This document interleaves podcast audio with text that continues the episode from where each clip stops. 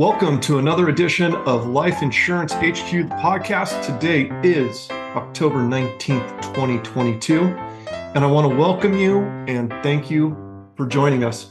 It's been a few months since our last podcast, and we've got a lot to catch up on. Uh, moving forward, our plan is to do a podcast every other week and continue to update our blog at mericleco.com forward slash life hyphen insurance hyphen blog on at least a monthly basis. Today, uh, we want to spend some time discussing John Hancock and their recent crediting rate increase. And we also want to spend some time discussing the Ohio National acquisition by Constellation Insurance Holdings, Inc. We'll talk about how these different factors will likely impact policy owners and what that might mean to them. Before we start, please remember that every individual situation is different. The content of this podcast and any of our other podcasts is purely informational and should not be relied upon for your own personal situation. We do recommend you work with a licensed professional to discuss your individual needs. If you are interested in scheduling a conversation with us, please visit our website at mericleco.com. That's M as in Mary, E R I C L E co.com or drop us an email at info at mericleco.com. You know, in pa- past podcasts and uh, blog posts, we've actually spent a couple of years discussing how the crediting rate of different current assumption universal life policies impacts policy p- performance. We've talked at nauseum about how policy owners should review these types of policies to make sure they don't end up in a position where they really can no longer afford to maintain their coverage due to how costly it can become if left unattended. In large part, the reason for this is that carriers across the industry continue to reduce their current crediting rates on these types of policies. Some, in fact, have dropped their current crediting rates down to the guaranteed crediting rates which can be a big problem for a lot of policy owners. So, what does this mean for policy owners? Well, with these types of policies, there are generally two drivers of how the policy will perform. The first is generally the current crediting rate, and the second is the current cost of insurance. Now, put simply, when a policy is issued, premiums are based on the age of the insured, the death benefit, the insured's health class or underwriting class, and the current crediting rate and current cost of, of insurance. If a policy assumes a current crediting rate of, let's say, 5% at issue, and a year later the current crediting rate drops to, say, four and a half, then the premium you're paying needs to increase in order for, for the policy to perform as initially illustrated. We'll get more into this later on in the podcast. But at the end of the day, decreasing current crediting rates on current assumption universal life policies can and will significantly impact policy performance in a very, very negative way. It's for this reason that when John Hancock announced their first and then second current crediting rate increase in 2022, it caught our eye. It's important to note that the increase does not impact all John Hancock policies it is limited to their protection universal life and protection survivorship universal life insurance product suite. However, it would also be our guess that they have a significant number of policy owners with these types of policies. On March 1st of 2022, John Hancock initially increased their current crediting rate from 4.35% to 4.65%. This was uh, obviously a 30 basis point increase, or in terms of a percentage, uh, an approximate 6.9% percentage increase. This was pretty significant. Six months later, on September 1st of 2022, John Hancock actually implemented a second increase of 20 basis points, bringing the current crediting rate to 4.85%. This was a total percentage increase of 11.5% over a six month period. Now, on a side note, these crediting rate increases above impact John Hancock's protection, protection UL policies issued by John Hancock USA. If you own a policy that was issued by John Hancock, New York, then the September 1st, 2022 crediting rate increased to 4.6% and not 4.85%. But this is still a very good thing. The current crediting rate increase by John Hancock is the first increase that we're aware of by any carrier in quite a few years. In fact, if you are aware of any other carriers who may have increased their current crediting rate in the past couple years, we'd love to know it. Just simply drop us a line. As mentioned earlier, this increase is opposite of what has been happening in the industry, which is why we have been so adamant about policy reviews. While this rate increase is great, how does it actually impact policy owners? Fortunately, we have a number of clients with John Hancock policies, and it's not uncommon for us to review over 100 John Hancock policies in any given year. When this announcement was made, we were actually in the process of conducting a policy review towards the end of August for one of our policy owners. We had already scheduled a meeting and we were ready to go. And we even had uh, updated illustrations reflecting the March 2022 crediting rate increase. As soon as the announcement came out for the September 1st, 2022 increase, we rescheduled the meeting so we could update policy values in accordance with the 4.85% rate increase. What was interesting about this policy, it was originally acquired in August of 2017. It was a $400,000 policy on a 65 year old with a plan premium schedule of 40,000 per year for 5 years. Based on the policy at that time in August of 2017, the current assumed crediting rate was 5.05%. Based on that 5.05% crediting rate and five payments of $40,000, the coverage was projected to last to policy maturity, or in this case, the insured's age 125. From what we've been able to surmise is the current crediting rate began to decrease in around March of 2018, which was not good for this policy. By Fast forwarding uh, to February of 2021, the current crediting rate had dropped from 5.05% to 4.35% for total percentage decrease of 13.9%, which is obviously pretty uh, significant. At, at the time in February of 2021, there was one more premium payment of $40,000 due in August of 2021. And assuming the premium payment was made on time and the current crediting rate stayed at the 4.35%, the coverage was now projected to lapse at the insured's age 90 and not last to maturity at age 125.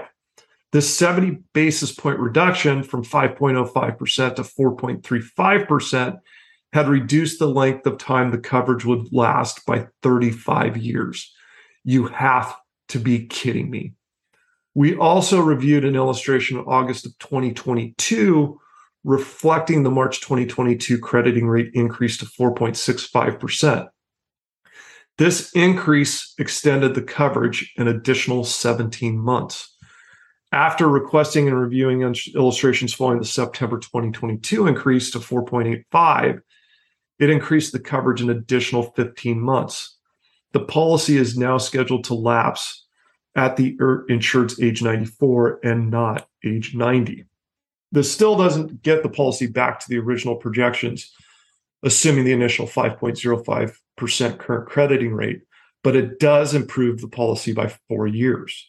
Now, if the policy owner wants to get the policy back on track in accordance with the initial policy projections, they're able to pay an ongoing premium of $583 per year or they can make a single lump sum payment of $6,130.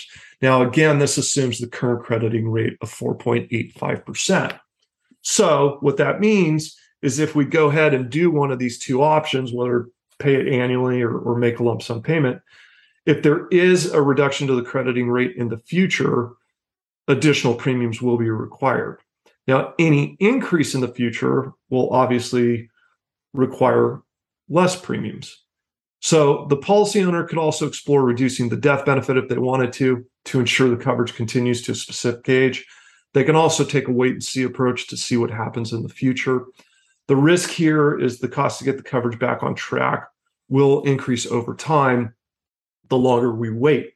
Now, in this situation, the insured was pretty emphatic that they weren't going to live to age 94. So they're con- they're comfortable to continue to take a wait and see approach to see what happens down the road. Now, while the crediting rate increase may not seem significant, it is. In a time where carriers are more concerned about profitability than policy owners, rates will likely continue to remain at all time lows. Again, if you have one of these types of policies, we would encourage you to review it with a licensed professional. Now, after some good news, let's talk about some not so good news. Ohio National. Ohio National has been around since 1909. They have historically been known for good whole life insurance policies. It's my understanding that over the past few years, Ohio National may have been struggling uh, financially, like a lot of other carriers. Their dividend rate had steadily declined, and they were in need of an influx of capital to continue to operate the company. Now, in walks Constellation Insurance Holding Incorporated, or Constellation as we'll refer to them moving forward. Constellation is an insurance holding company backed by two of the largest long term institutional investors, according to a press release published on March 31st, 2022. The two inst- institutional investors are Quebec based firm and the Ontario Teachers Pension Plan Board. Think Canada here. That same press release published on March 31st of 2022 announced that Ohio National Mutual Holdings Inc.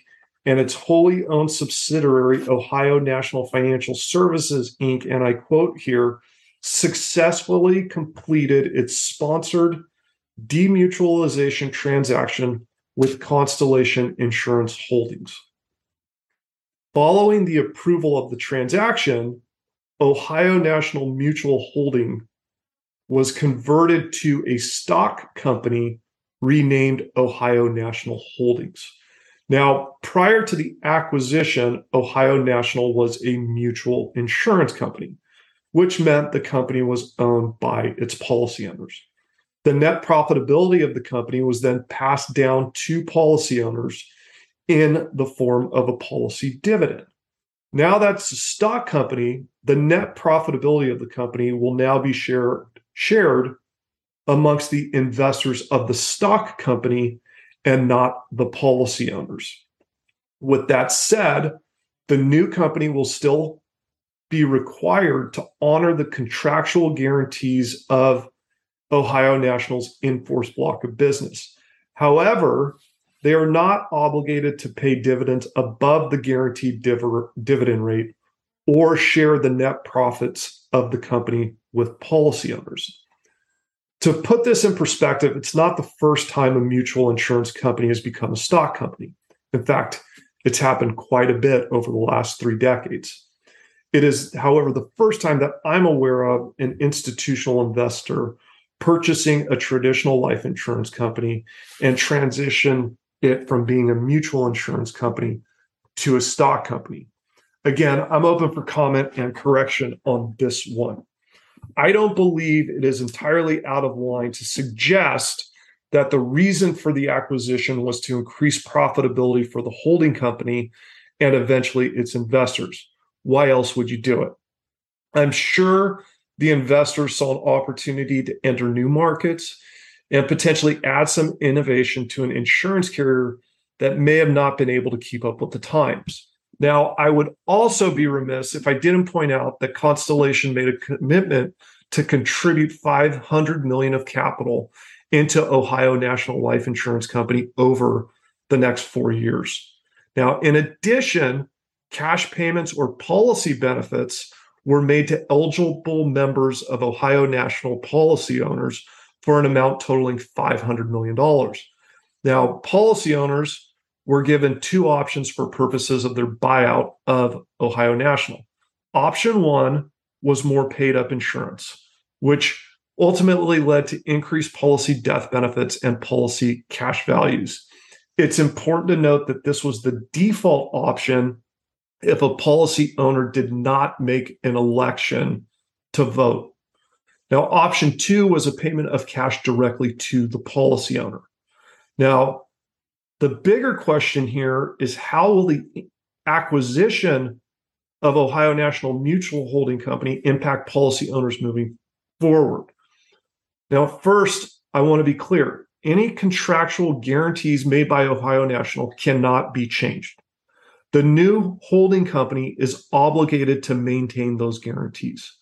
What will likely change or is changing are the current or non guaranteed assumptions to include current dividend rates and the current cost of insurance. If you own a Ohio national policy and funded it to provide future income, it is highly likely the projected income you will receive will go down considerably.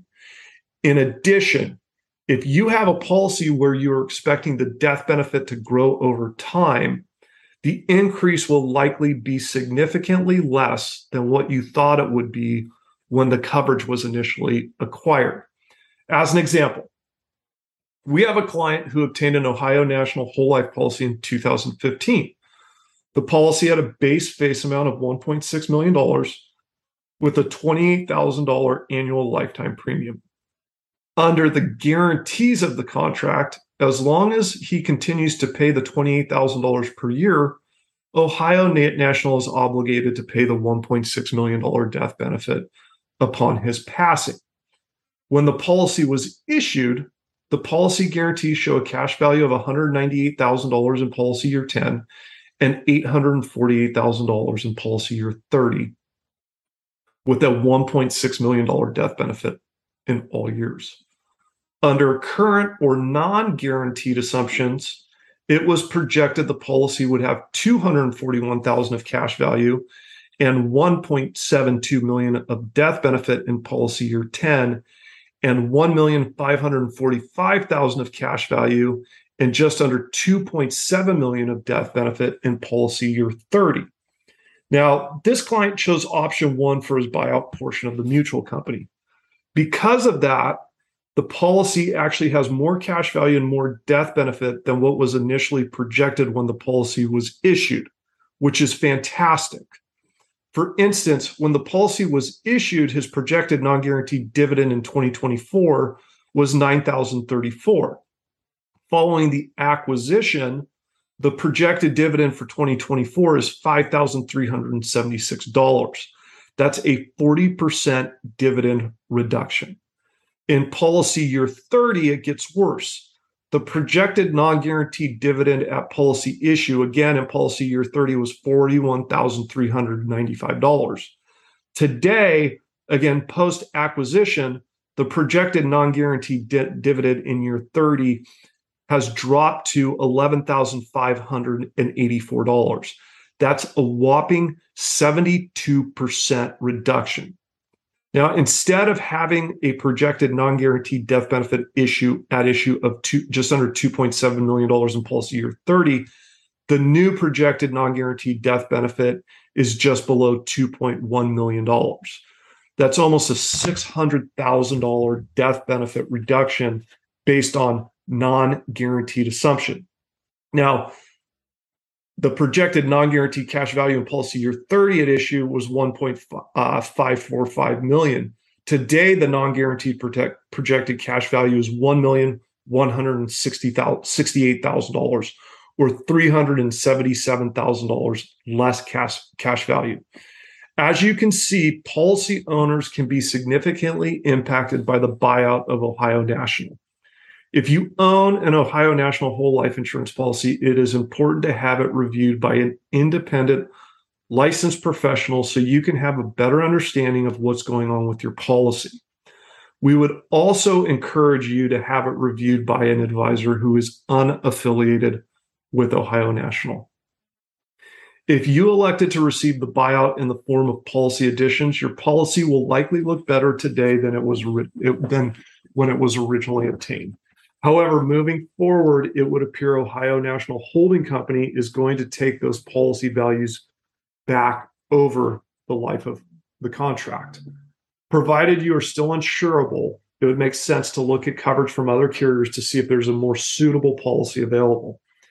If you are not insurable, you will not have many options other than keeping the policy or surrendering it.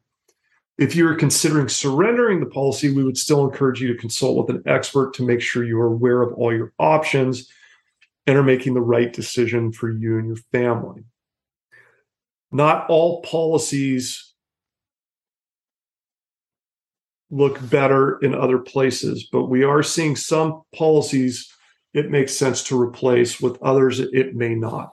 So it really depends on a policy to policy basis, which is why it's important to work with somebody to guide you through that process. On the surface, it would appear to me the sale of Ohio National Mutual Holding Company to Ohio National Holding Company is largely being funded by policy owners. Now, in their defense, the policy owners are the ones who ultimately voted in favor of the sale. Recognizing that policy owners who did not vote their vote counted literally for nothing. It wasn't a yay or a nay.